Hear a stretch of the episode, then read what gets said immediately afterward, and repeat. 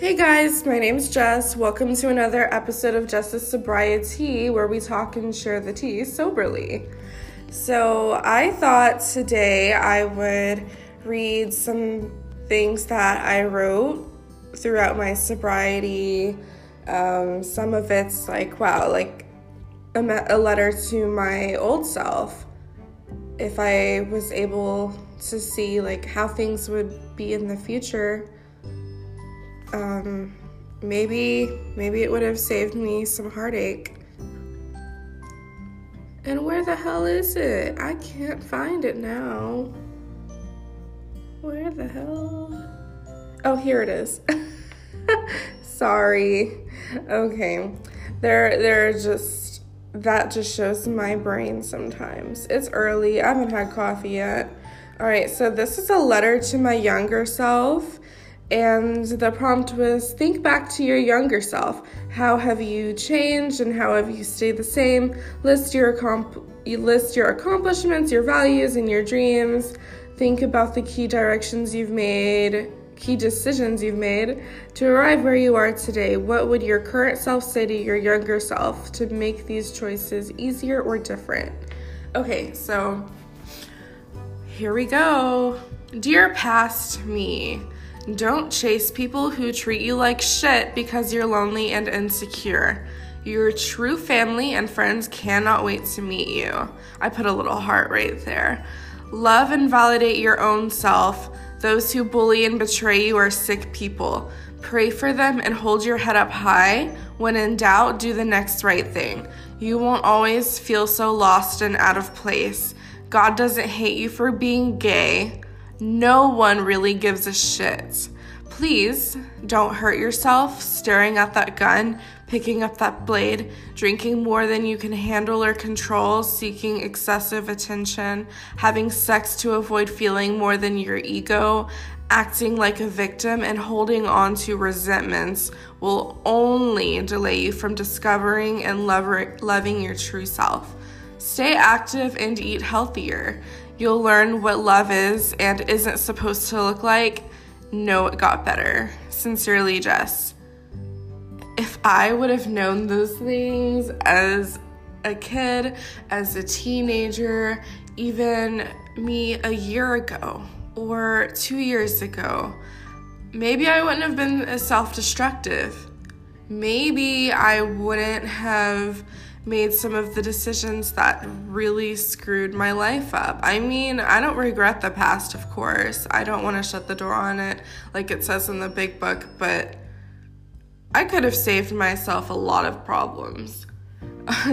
All I was ever doing was acting out of fear because I thought the world was out to get me, and really, it was just me out to get me. Okay, so there's another thing that I wrote back in March and I wrote a little warning here because everything I write and share is as raw as my emotions. I'm only sharing it to con- continue spreading awareness of the disease of addiction, of any kind of addiction. I don't, it, the disease doesn't discriminate who you are, what it's about. No. Okay, so here we go. If you're still listening, I know that first one was okay, but this one is a little more emotional. One of the hardest things for me to accept has been that I'm not responsible for anyone's recovery except for my own. No one else's is even my business to concern myself with. If someone wants to stay sober, no one can force them to relapse. If someone wants to stay sober, no one can force them. What? What did I just say? If someone wants to stay sober, no one can force them to relapse. If they want to relapse, nothing will keep them sober. Sorry, guys. someone said they'd take a bullet for their kids, but they couldn't stop drinking for them. Until they could finally surrender themselves over to their higher power, absolutely nothing, especially not their own will, could keep them sober. That just shows how powerful this disease is. Worrying about those I care about makes me choose to refrain from relapsing, but that's not always the case. I've been on the brink just as many times, being fully aware of the consequences. When the obsession is strong enough and my mental state weaker, I'm already one foot out of the door, one more step until oblivion, off to running to from what I'm too scared to feel. I'd give almost anything not to feel. Forget the extreme guilt and self hatred. That's tomorrow's problem, not mine. And that's the problem. In the moment, I can either reach my hand out for help or to that siren calling, have faith and do the work, or let go and lose everything I've worked for. Is that one slip worth it? No. I came this far. There's too much to lose. I'm finally starting to love the person I've become. I don't want to lose her too. To those who endure the struggle, I see you and I love you. So that was that. Um, yeah, keep coming back. well, um, I wrote those. Um, yeah, so I guess you could say being codependent is an issue for me. I really just want to save everyone and just keep them keep them safe and just stop them from all the harmful things they're doing, but I can only do that to myself. I can't do that for other people. And if I continue to think that I can do that for other people, I'm only going to get in my way of my own recovery and potentially get in their way and that just becomes toxic and that becomes really dangerous and i i cannot do that for myself or for others. Um i in a i, I had to learn to love myself and in the meantime they they loved me. It didn't matter what i said it didn't matter how horrible what i thought i was sharing was no one judged me. They welcomed that. They welcomed that raw honesty, those raw emotions that I've kept inside for so long. If it weren't for them, if it weren't for my fiance, if it weren't for so many other people just being that support system that I couldn't be for myself, I don't know if I would be here today. And if I was, I mean, if I would be, I probably wouldn't be sober. I'd probably be drunk all the time. I probably wouldn't still be engaged. I probably wouldn't be in school right now for the second time around. You know, all these things that I cherish, I would have lost a long time ago. I only have 10 months sober, but it's 10 months I didn't have when I first started. I'm not perfect we're not expected to be. We just have to keep trying, keep working, keep moving forward. All, all I can do every day is just pray and hope that, you know, I am better than I was before and to do the next right thing, like everything in the program really talks about. I wouldn't have it any other way. And I'm just so, so grateful. It's almost 8 a.m. My alarm for the morning hasn't even gone off, and I've already cooked myself breakfast. And I ate, and I was in a little Zoom meeting for a bit. 10 months ago, I couldn't even get out of bed for a whole hour just to make myself coffee.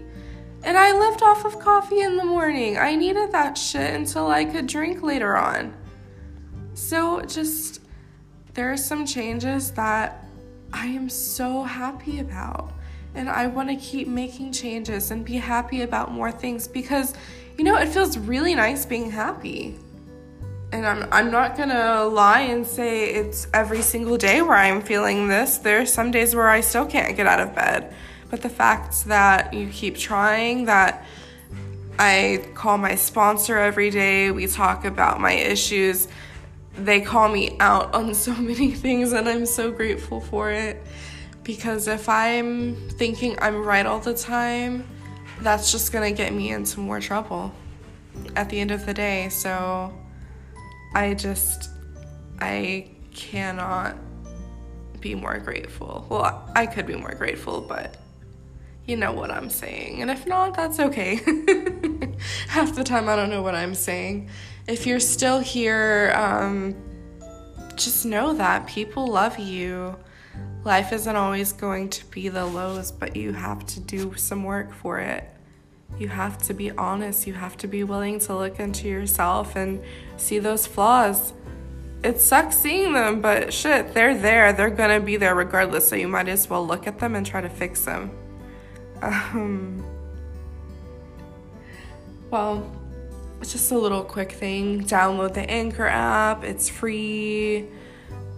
You can make your own podcast, all that fun stuff. It's been pretty great for me. It's gotten me on Spotify and other platforms. Anyways, I'm just going to close out this little episode with the serenity prayer. So, God, grant me the serenity to accept the things I cannot change, the courage to change the things I can, and the wisdom to know the difference. Some days I have to repeat that to myself 20, 30 times, but as long as I get through the day without picking up a drink, it's a good day. It could be worse. So, thank you guys so much for listening. Sorry for the noise in the background. There's a dog with me. There's always dogs with me. Have a wonderful Monday. Wonderful Monday. Are those possible in sobriety? I think they might be. Keep coming back. Hopefully, you're still listening. Hopefully, you are staying tuned to my next episode, which will be maybe later on today. I have no limit. All right. Thank you guys so, so much. I love you all.